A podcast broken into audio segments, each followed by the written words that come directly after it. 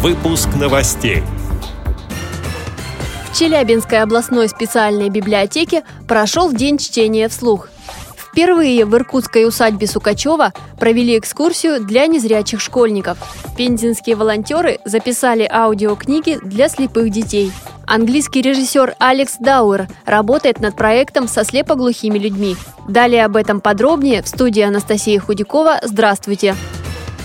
Челябинцы с проблемами зрения читали книги друг другу и братьям нашим меньшим. В областной специальной библиотеке для слабовидящих и слепых прошел день чтения вслух. К праздничной эстафете присоединились города Челябинской области. Акция началась в Златоусте, где главной аудиторией стала молодежь. Вслед за ним эстафету принял Магнитогорск. Акцию продолжили незрячие читатели МИАСа, а коллеги из Копейска пригласили аудиторию читателей-брайлистов. Как рассказала редактор библиотеки Зоя Потапова, в акции участвовали и местные организации Всероссийского общества слепых.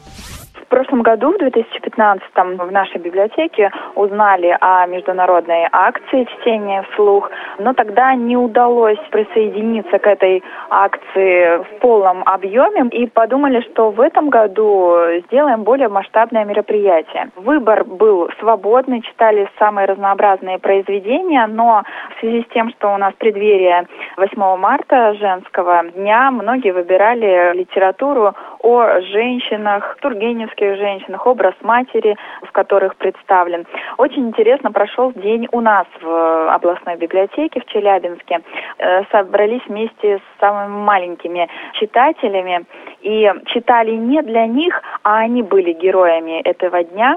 Специально для них в библиотеке были домашние животные, принесенные нами. Это кошка и черепаха. И ребята брали книги по Брайлю, наизусть читали книги. Кто-то читал укрупненный шрифт, кто-то включал аудиокнигу, чтобы домашние животные послушали и также прониклись. И таким образом мы популяризировали чтение именно среди маленьких читателей. В иркутской усадьбе Сукачёва впервые провели экскурсию для детей с нарушением зрения. Их познакомили с жизнью Владимира Сукачёва, знаменитого жителя Иркутска конца девятнадцатого – начала двадцатого века. Городской голова, благотворитель и меценат, создатель картинной галереи. Он все свои силы и средства отдал родному городу. Так рассказывают о нем музейщики. Они и разработали специальную экскурсию для слепых. Экспонаты разрешили трогать. Разрешили трогать и гипсовый барельеф Сукачёва из архива художественного музея. Больше узнать о картинной галерее и о знаменитом земляке школьники смогли по тактильным табличкам. Дети также с удовольствием играли на рояле и по очереди заводили старинную музыкальную шкатулку, слушали пение птиц в зимнем саду. В ближайшие дни в Иркутский художественный музей должны прийти несколько рельефных картин. И это позволит незрячим прикоснуться уже к изобразительному искусству, сообщают «Вести Иркутск». Участники волонтерского отряда «Пульс» сделали аудиозаписи детских книг пензенских авторов. Их выпуск стал возможен в рамках реализации проекта для ребят с проблемами зрения под названием «Дети ждут». Фонд отдела «Специализированная библиотека для незрячих и слабовидящих» пополнит два диска с озвученными детскими книгами «Мурси» Ларисы Яшиной и «Веселое естествознание» или «Почему грохочет гром» Владимира Юракова, говорится на сайте библиотеки. Аудиокниги для посетителей также будут записывать на электронные носители.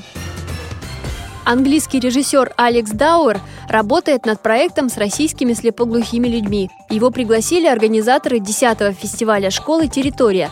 На этот раз они запустили образовательные творческие лаборатории для особенных детей. Под руководством ведущих режиссеров, драматургов, хореографов они поставят спектакли в городах России. Стартовый проект в Москве доверили английскому режиссеру Национального королевского театра Алексу Дауэру. Это не первый его проект в школе территории. В две тысячи девятом он вместе с Кириллом Серебренниковым поставил спектакли по трем новеллам с заключенными Пермской исправительно-трудовой колонии. По словам арестантов, постановка помогла им многое переосмыслить.